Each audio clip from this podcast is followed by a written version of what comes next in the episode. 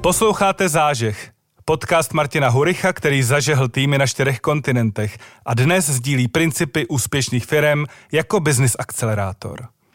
Akcelerujte váš obchod, inovace a lidi s profesionální podporou Martina Huricha. Dobrý den, já jsem Martin Hurich a tohle, tohle je další zážeh.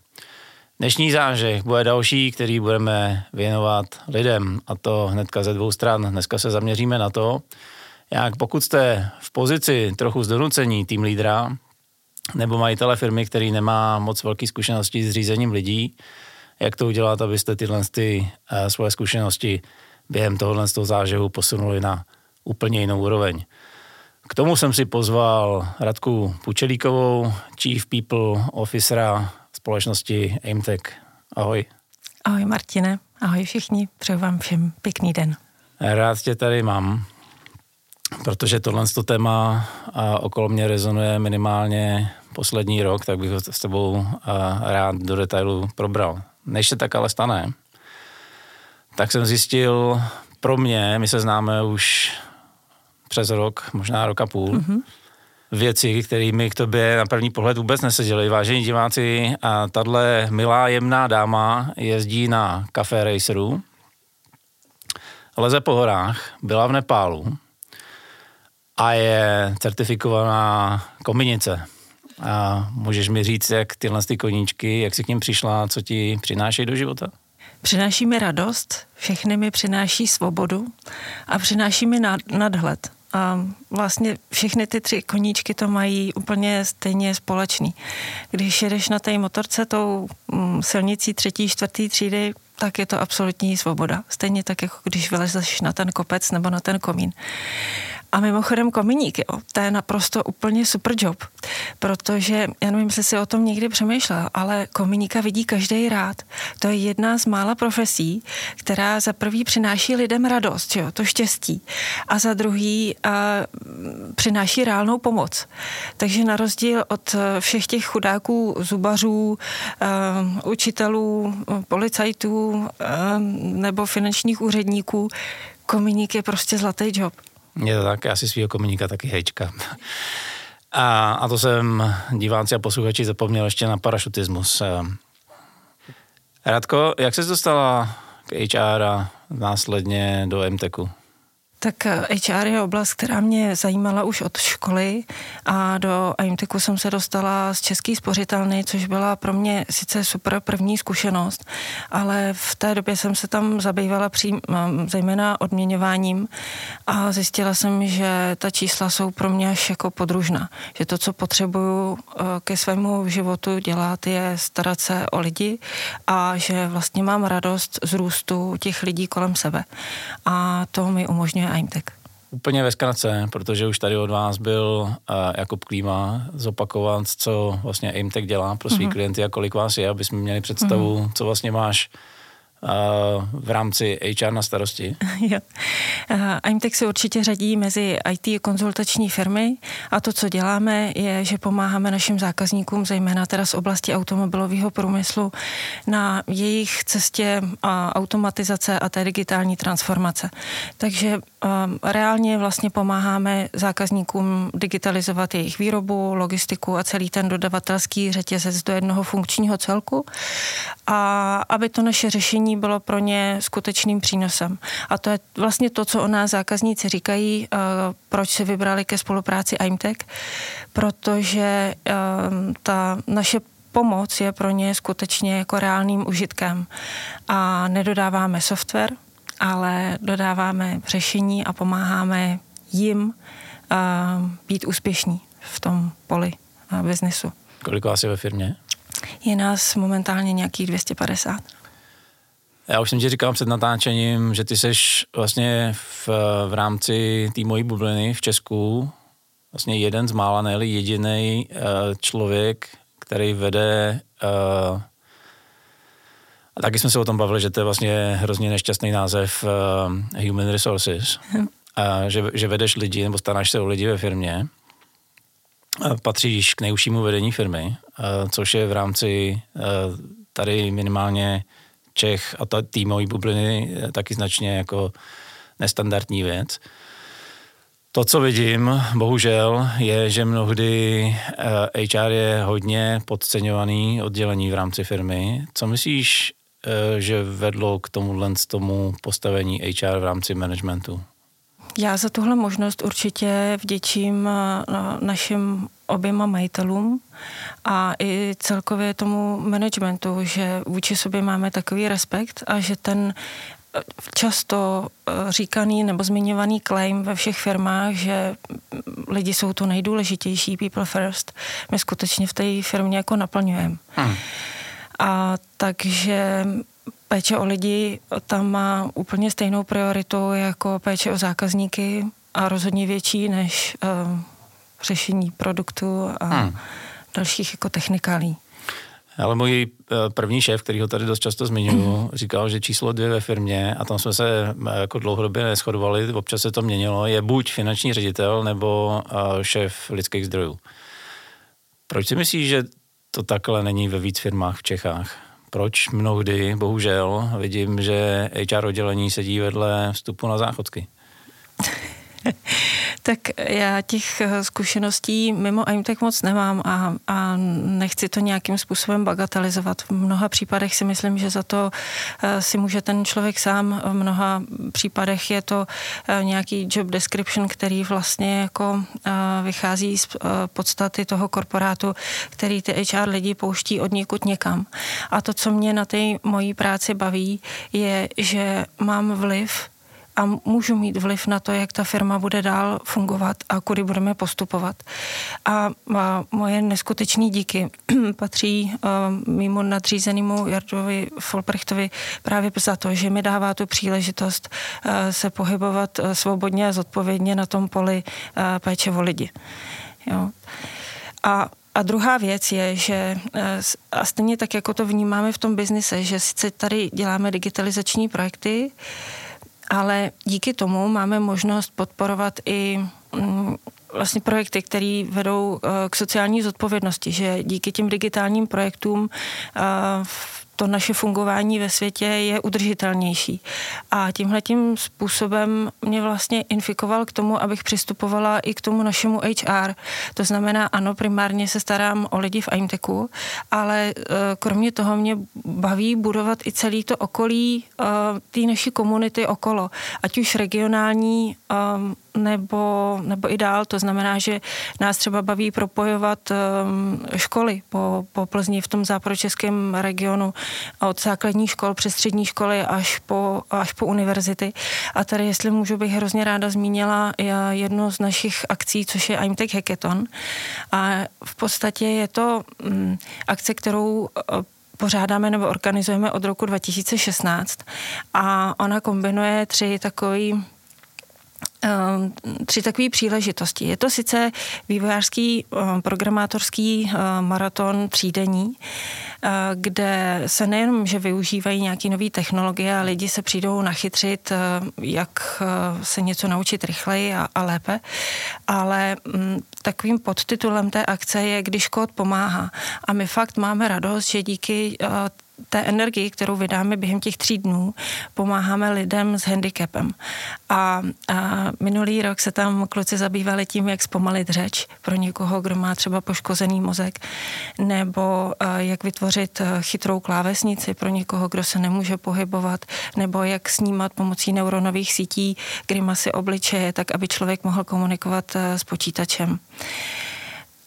Takže to je taková ta přidaná hodnota k té naší činnosti, k tomu našemu biznesu, ale i k té mojí práci. Asi se zaslouží v tom momentě dodat, že vy se jako velmi záslužně a hodně věnujete i charitě.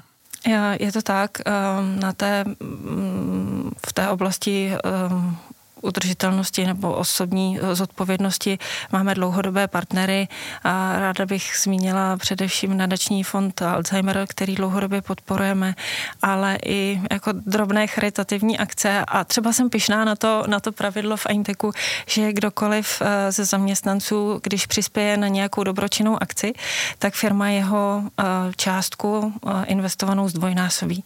To je super, ne? To je super. Tak, máte hnedka jeden potenciální nápad do kapsy. Nicméně, aby jsme se posunuli k trochu veselějším věcem, a se tím musím k něčemu přiznat.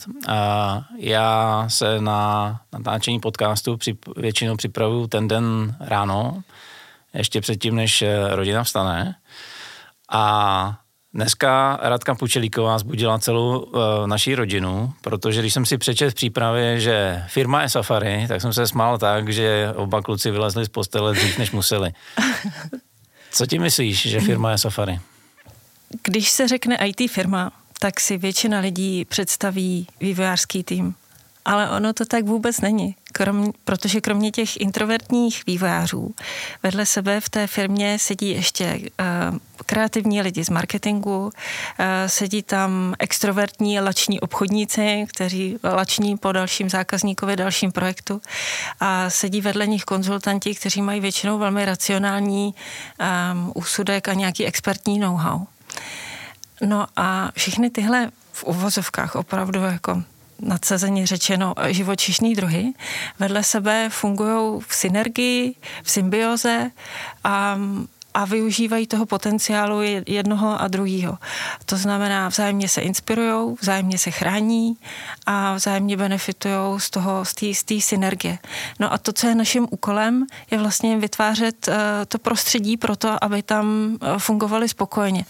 To znamená um, především bezpečný prostředí. Lev nesežere zebru.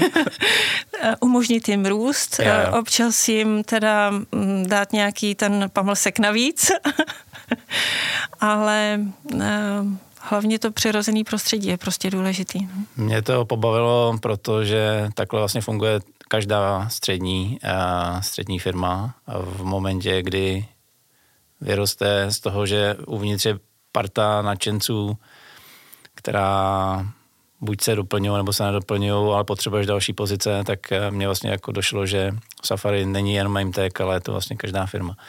Je to tak a, navíc kromě toho, že teda bychom měli umět zacházet s těmi jednotlivými živočišnými druhy, tak bychom a, určitě měli mít na paměti, že každý ten konkrétní člověk, každý ten jedinec má i svoje specifika, svoje potřeby, svoje emoce a i s tím prostě umět zacházet a věnovat tomu tu pozornost. No a to si krásně udělal vlastně můstek k tomu hlavnímu tématu tohoto podcastu. A co když jsem nejšikovnější, já se podržím schválně tady té paralely se Safari, no. Co když jsem, uh, myslím si, že se nikdo neurazí, když uh, budeme mluvit o zebrách, to je takový uh, rostomlý zvířátko v pyžamu. Uh, je nás pár zeber uh, ve firmě a protože chceme růst a zebry chceme přijímat, tak uh, se mi možná stalo, jako uh, možná částečně i trochu proti mojí vlastní vůli, že jsem se stal vůdce toho stáda malýho. Mm-hmm. Já jsem to nikdy nedělal, nikdy jsem třeba lidi neved, i když mám malou firmu, tak vždycky jsem byl buď v zaměstnanecké roli, nebo jsem podnikal třeba na, na uh, vlastní noze.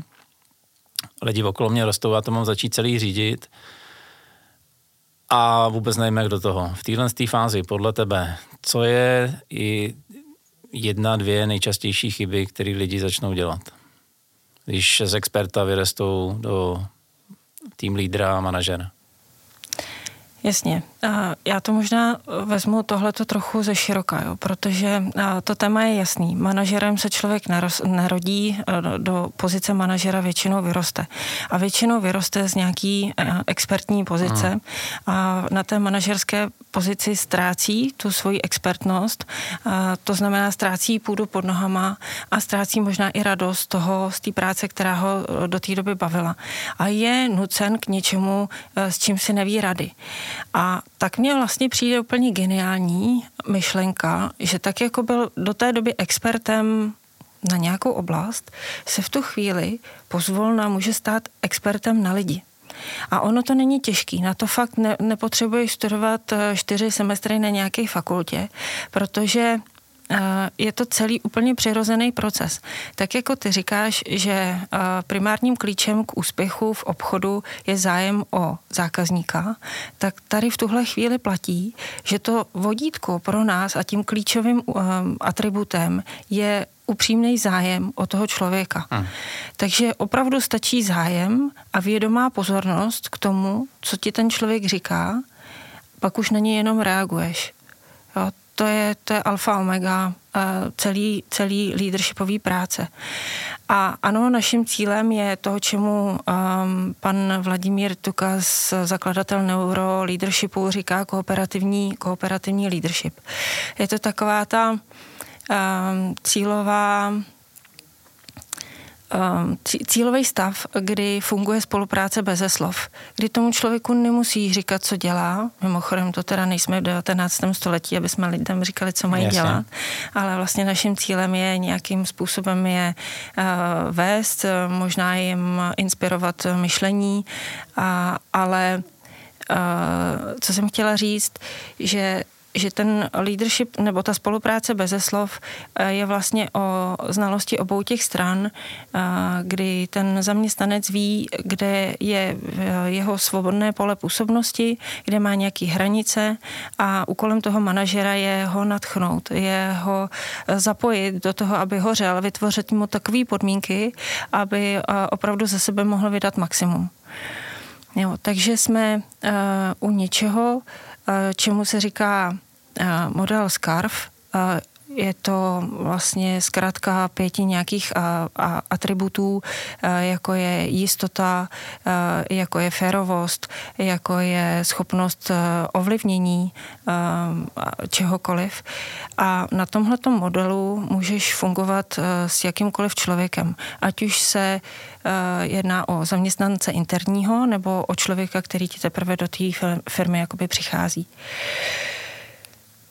Odpověděla jsem ti aspoň trochu, já jsem to vzala hodně Urči, široka. Určitě, určitě. Uh, já, jestli dovolíš, tak um, aby to bylo třeba pro naše posluchače a diváky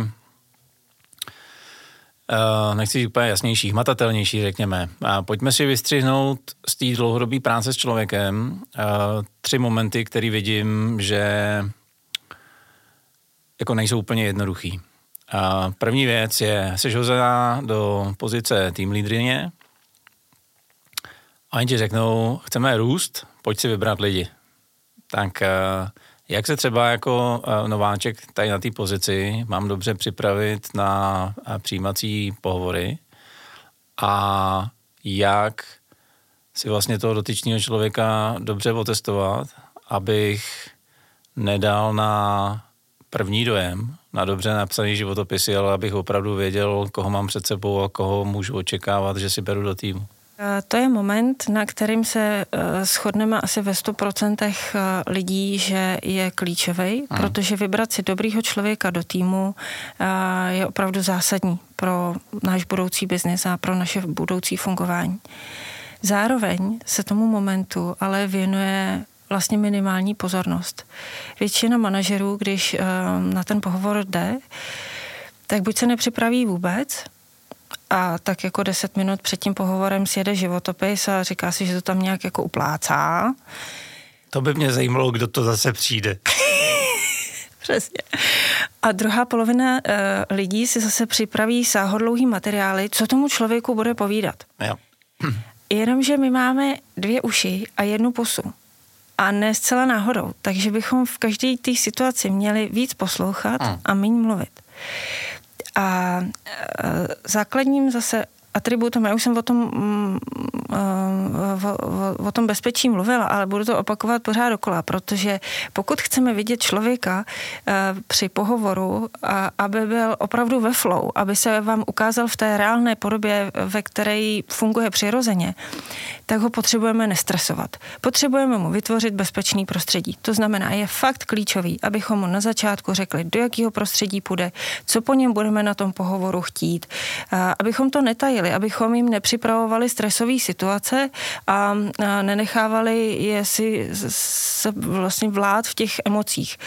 Jo, takže pojďme těm lidem dopředu říct, do jaký jdou situace, s kým se potkají, eh, dát jim odkazy na LinkedIn, říct jim, co po nich budeme chtít, jestli je budeme zkoušet z nějakých jako mm, znalostí, dovedností, anebo eh, jestli to bude jenom vlastně pohovor o hodnotách. A proč se zase o tomhle tom zmiňuju?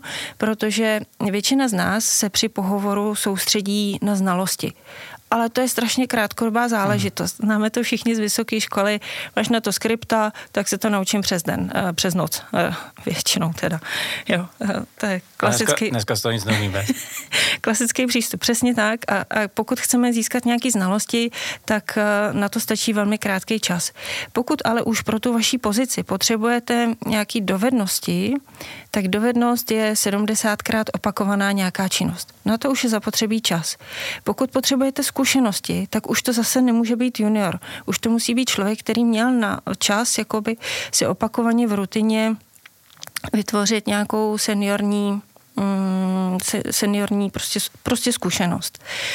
A ale na to, na co bychom se opravdu měli zaměřovat při tom pohovoru, jsou hodnoty a postoje těch lidí, protože to jsou věci, které jsou neměný, nebo se mění v životních situacích opravdu jenom, když se něco závažného děje.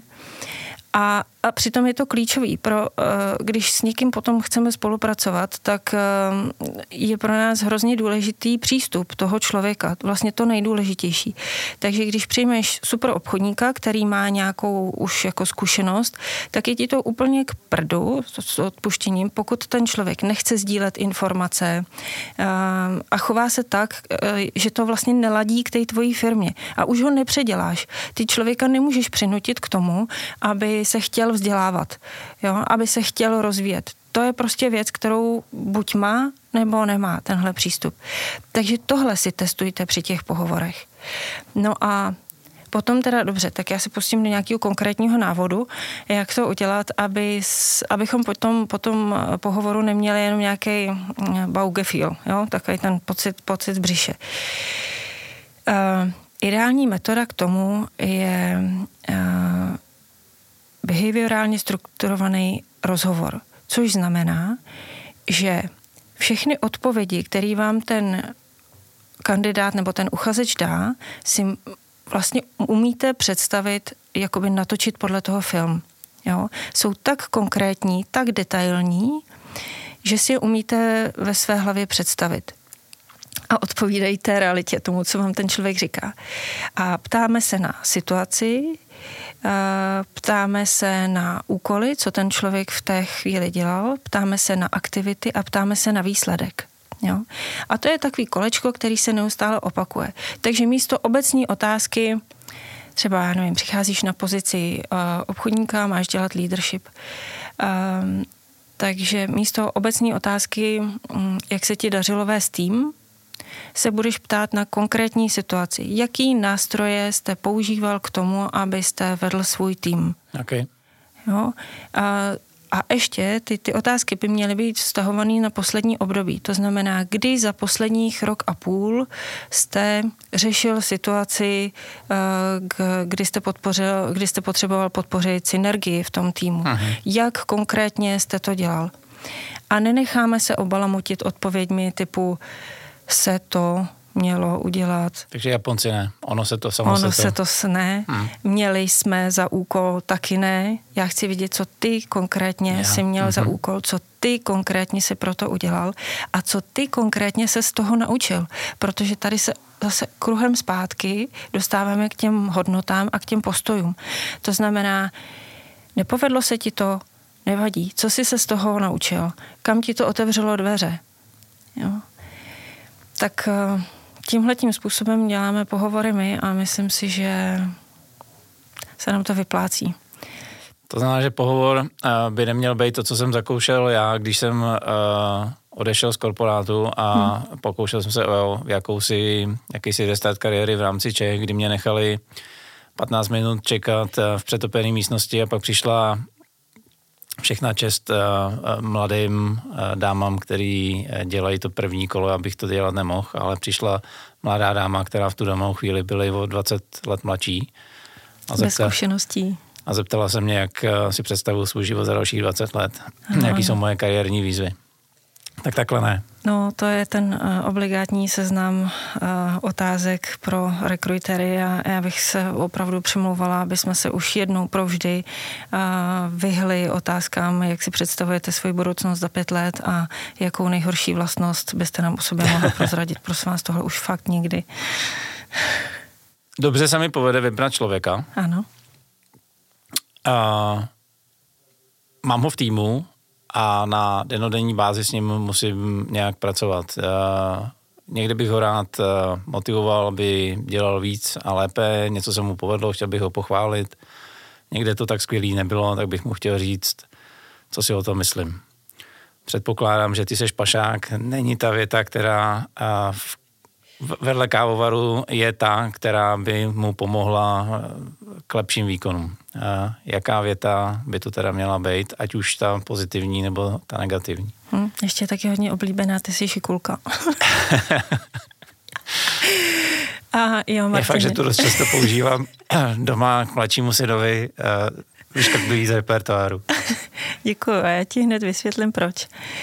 Uh, No, při té denodenní operativní práci s lidma v podstatě jde o to, je neustále jako orientovat v tom, kde hmm. jsou na té jejich cestě. To znamená zpřesňovat jim tu jejich GPSku, aby si nemuseli říkat o tu pochvalu a aby věděli teda, kde na té cestě na ten kopec jdou, jak si mají rozvrhnout cíly, jestli je tam nečeká nějaká, nějaký vrcholový výšvih a, a občas jim předat nějakou tu svačinu na cestu. A jestli teda máš na mysli nějaký konkrétní Eh, nástroje typu eh, pochvala. Tak... Pochvala výtka. dobře, dobře. Uh, tak k pochvale. K pochvale zkusím teda, pokusím se o nějaký návod. K pochvale platí vlastně dvě pravidla. Pochvala musí být řečena civilně, a autenticky. Beata Holá, skvělá psycholožka, eh, říká, že pochvala je takový jako malý uplivnutí někde na chodbě nebo v kuchyňce. Ho. A, ale je to tak, na pochvalu se nemusíte nějak významně připravovat. I když zase, když jsme byli u těch živočišných druhů, tak eh, je zapotřebí zvážit, jestli ten člověk je ten, kdo uh, přivítá nebo bude pro něj hodnotnější pochvala mezi čtyřma očima někde stranou, a nebo jestli potřebuje u toho stát na piedestálu a tleskající obecenstvo. Jsou takový živočišný druhy. Ale eh, k tomu konkrétnímu návodu. Takže eh, začít určitě civilně.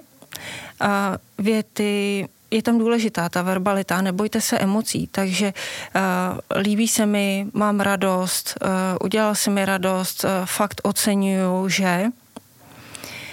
A teď nějaký konkrétní popis, se ti povedlo, tady si skvěle zareagoval, pomohl se mi, um, anebo i jako věty, že si se udržel nevybuchnout v, takové a takové situaci.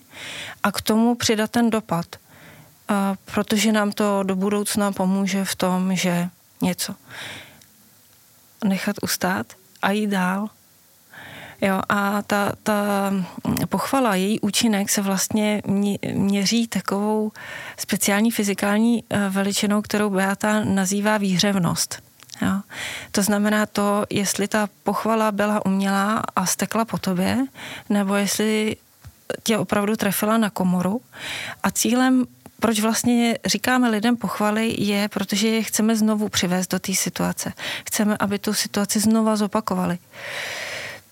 Takže úplně přirozeně, mm, Martine, děkuji ti uh, za to, jak si uh, při minulé schůzce podpořil Jardu v jeho argumentech a myslím si, že um, se úplně celý rozářil a příště nebude mít problém ten svůj nový nápad říct. Děkuji. Super. Samotný a mě to těší. to mě obloukem přivádí téměř na začátek protože abych já mohl dobře chválit nebo dobře vytýkat a už jenom abych dokázal eh, odhadnout, jestli tomu dotyčnému dělá větší radost pochvala mezi čtyřma očima nebo před nastoupenou jednotkou. Já ty lidi musím se sakra dobře znát. Přesně tak. A přesně tak, takže pozornost, eh, zájem a, a vnímavost vůči ním je ten klíč úplně k veškeré práci s lidma. A ty, vy to znáte všichni z práce se zákazníkama. A je to úplně stejný. Tak jako si diagnostikujete zákazníka, co na něj platí, jaký argumenty, v jakém rozsahu, kdy uh, úplně stejně funguje ta práce s každým obyčejným člověkem. A stejně tak funguje i, i práce s lidma. Takže stejně tak jako eh, dětem neříkáte si šikulka, když přijde ze školy, a protože eh, v okamžiku, kdy se mu něco nepovede, tak eh, vlastně pak to pro něj znamená, že už není šikulka a že ho ten rodič nemá rád. Hmm.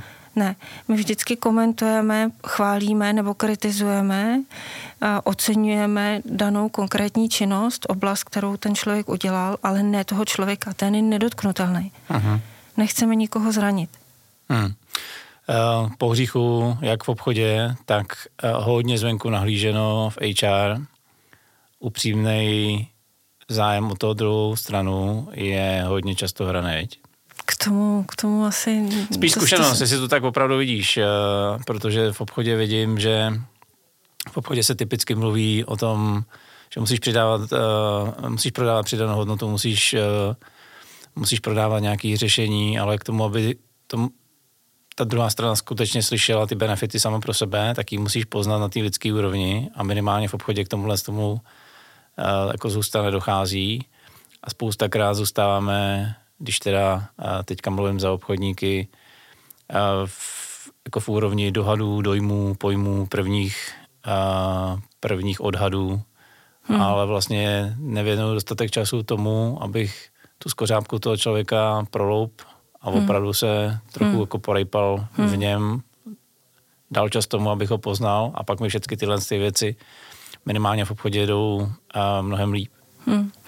A určitě je to pravda a my často zápasíme s tím, že předpokládáme hmm. něco a uděláme si takovou první ochutnávku v interakci s tím člověkem a pak už předpokládáme, že. Ale neexistují dva stejné mozky na celém světě. A my se nikdy nemůžeme dostat do stejné optiky, jakou má ten člověk. Takže tím klíčem k tomu je se doptávat.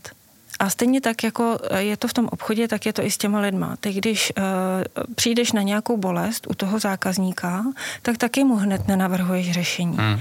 A stejně tak je to u toho člověka.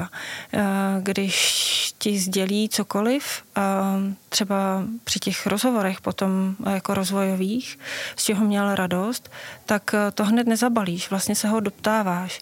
Jo, takže předpokládat je, je to ta největší milná cesta další a možná největší jako velký disaster uh, v těchto těch pozicích a já udělám odbočku osobní. Uh, já tady svého prvního šefa většinou chválím. Jo? A kdybys viděla naše hodnotící pohovory, které radši probíhaly výměnou e-mailů než skutečným pohovorem, uh, tak to by si se divila.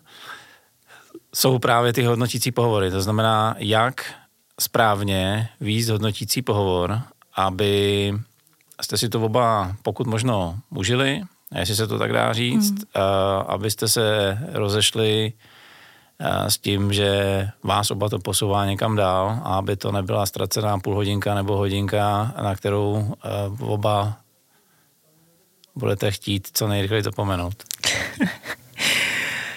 a jo, ty se řekl jednu klíčovou větu a užít si ten moment tak, aby nás to někam posunulo. Hmm. A to je vlastně ten účel těchto těch one-on-one rozhovorů.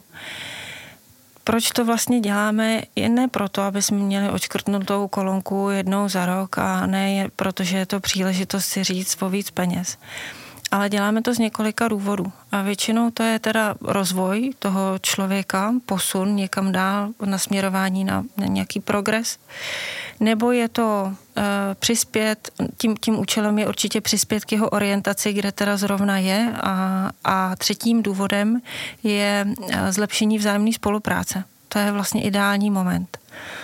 No a zase jako při každé interakci s lidma je důležitá, hrozně důležitá ta příprava.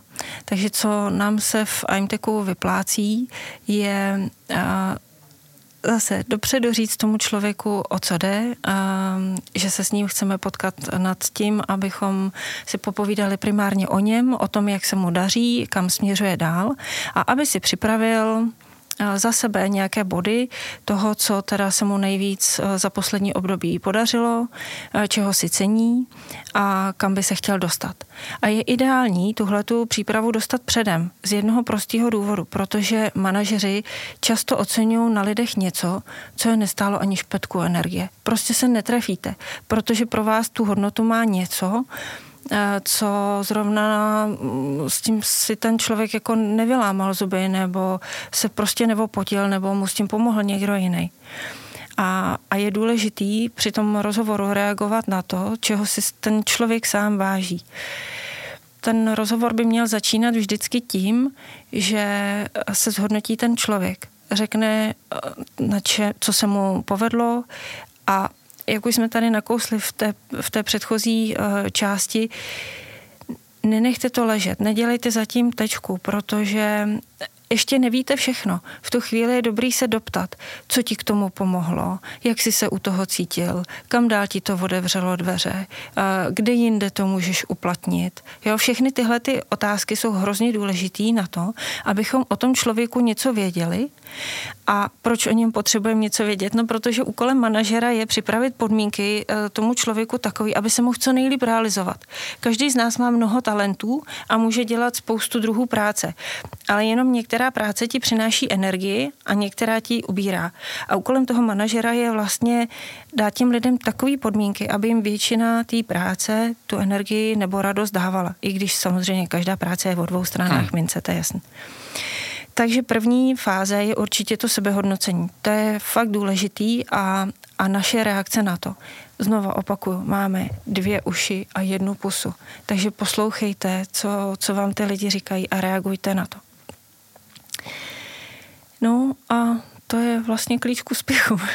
V jaký formě, to je možná úplně hloupá návodno, návodná otázka, jo, ale v jaký formě by si posílala tu přípravu před hodnotícím pohovorem? Protože zase eh, jako úsměvná historka. Já jsem byl zvyklý dostat Excelovou tabulku s KPIčkama, tady si vyplň procenta, na který si myslíš, eh, že jsi to splnil a jednou větou eh, zhodnoť, proč to tak je. Takhle to asi vypadat nemá, veď? Uh, já nevím, asi, asi existuje spousta korporátů, který uh, posílají dopředu uh, nějaký formulář, uh, kde se počítají údaje. Pro mě je důležitá spokojenost toho hmm. člověka a tisíckrát během let omílaná věta, že lidi neopouští firmy, ale opouští manažery. A opouští je proto, že uh, nejsou spokojení. Takže my se tím pohovorem nebo rozhovorem snažíme přispět ke spokojenosti toho člověka. Protože co se týče peněz, tak vždycky se najde nějaká nabídka, někdo, kdo vás přeplatí. Vždycky se najde někdo, kdo bude mít atraktivnější benefity. Ale pokud ten člověk bude vědět, jaký je jeho místo v té firmě, proč si každý ráno natahuje budík a co mu to přináší, tak eh, to je vlastně to nejvíc. To, to, to se nedá ničím nahradit. No, takže jakou formou dopředu posílat e, žádost o tu zpětnou vazbu? Máme nějakou jako návodnou um, návodný formulář, ale opravdu jako v pěti odrážkách, jo, co se ti povedlo, uh, kam by si chtěl dál směřovat, uh, nějaké otázky na vzdělávání a tak, ale je to v podstatě jenom kostra nezaškrtává žádný políčka, ale zároveň to není ani white paper, kde by si nad tím seděl a nevěděl, je, co napsat. Jo, takže vlastně otevření otázky, které mají projíst toho člověka něk, od někat někam. Jo.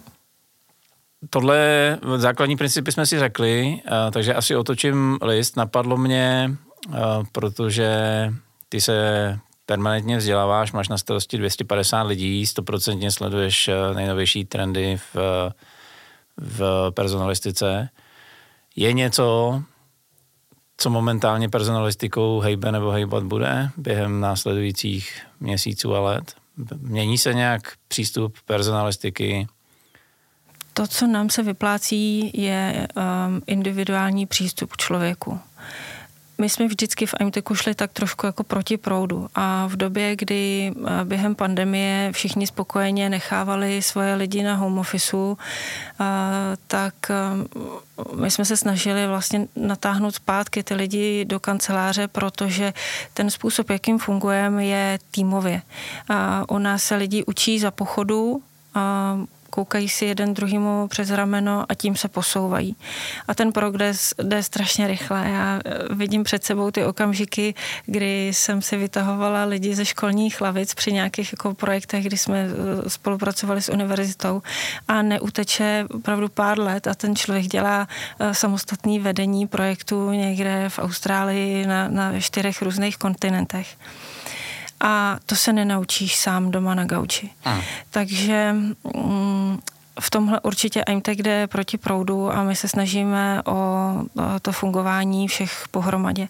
Je to svým způsobem trošku kontroverzní, protože eh, nastupuje do popředí mladá generace, která říká, že 8 eh, hodin fungovat někde v kanceláři je prostě nepři, ne, nepřirozený, je to vytržený eh, z kontextu a ten člověk by měl fungovat v nějakým svým přirozeném prostředí. Ale za mě prostě doma se nikam jako moc neposunuje posuneš. A my jsme v té firmě rádi i proto, že nás tam drží ty lidi vzájemně mezi sebou. To je takový jako ostrov jistoty, ten zaměstnavatel náš a naše firma, že dneska vlastně ten svět je obklopený a, čelíme každý z nás neustálýma změnama, jako venku je obrovská nejistota, kam se podíváš od A do Z. A to, že přijdeš do té firmy a máš tam svůj klid, svoje lidi, svého šefa, který, který ti nehází klacky pod, pod nohy a, a lidi, o kterých se můžeš opřít, to je prostě nezaplatitelná jistota. Já si myslím, že tohle bude, um, tohle bude jako žít vždycky. A zvlášť eh, dneska v dnešní době, jo, v lednu tady konsolidační balíček, danění benefitů, mají benefity smysl, nemají je spousta nástrojů, který nám mizí z té personální agendy a už se o ně nemůžeme opřít. A to hmm. co, to, co vlastně přetrvává a bude přetrvávat na furt, na pořád, je ten zájem o ty lidi. To si myslím, že je never ending recept. Chtěl jsem tě na závěr poprosit o pár vět, které by se daly tesat do kamene, ale myslím, že právě jich pár, jich pár padlo. Děkuji za rozhovor. Dovolím si vyjádřit přání, aby se tu objevila ještě někdy, protože mě napadlo, že kromě toho, jak dokážeš organizovat různý, různý typy zvířátek v rámci jednoho safari, tak by mě zajímalo, jak dokážeš organizovat mladý a starý zebry v jednom týmu. A přeju ti hodně úspěchu a děkuji, že jsi tady byla. Martine, já ti moc děkuji za pozvání. A já jsem teď během té naší poslední otázky přemýšlela nad eh, tím, eh, kam se opřít v těch trendech a jakou třeba knížku doporučit nebo hmm. tak. Mně teď přišla do života eh, úplnou náhodou vlastně na stůl sama se tam objevila knížka Jamesa Norburyho, myslím, že se to jmenuje Panda a dráček. Je to malá, hezká ilustrovaná knížka, ve které ten autor popisuje takový svůj svoje drahokamy ze života, hodně opřený o, o buddhismus. A jedna z těch posledních, nebo na, na jedné stránce je věta, která, eh, kde se ty dvě zvířátka nebo ty, ty, ty dvě postavy mezi sebou vedou dialog. A e, ten dialog běží ve smyslu, je důležitější cesta nebo cíl? A odpověď zní jsou putníci. Okay. Tak e, já vám všem přeju, abyste na těch svých cestách se hezky starali a pečovali o ty svoje souputníky a abyste na té cestě nestratili ani je, ani sebe. Super, děkuji moc krát. Hezký den. Tak to vidíte. Pokud chcete objevit všechny té práce s lidma, a stačí knížka Panda Dráček, tam je ta nejdůležitější věta tohohle z toho oboru. Evidentně ji sám pár lidem okolo sebe koupím. Pokud jsme vás nadchli, něco nového jsme vám řekli, máte ať už někde nějaký lepík vedle sebe s poznámkou, nebo jste si namluvili něco do telefonu, pokud právě řídíte, tak jsme s Radkou naší práci udělali nadmíru dobře. Jako vždycky vás poprosím, abyste tenhle ten díl zážehu sdíleli, lajkovali, komentovali, cokoliv vám platforma, na který nás sledujete, dovolí, a protože v tomhle tom světě plným algoritmů nám to pomůže postrčit nás vpřed. Za to předem hrozně moc děkuju. Určitě nezapomeňte kouknout na moje webové stránky, kde na odkazu www.martinhurich.com lomeno zážeh najdete nejenom tuhle epizodu, ale i všechny další. Děkuji moc krát, držím palce a přeju úspěch.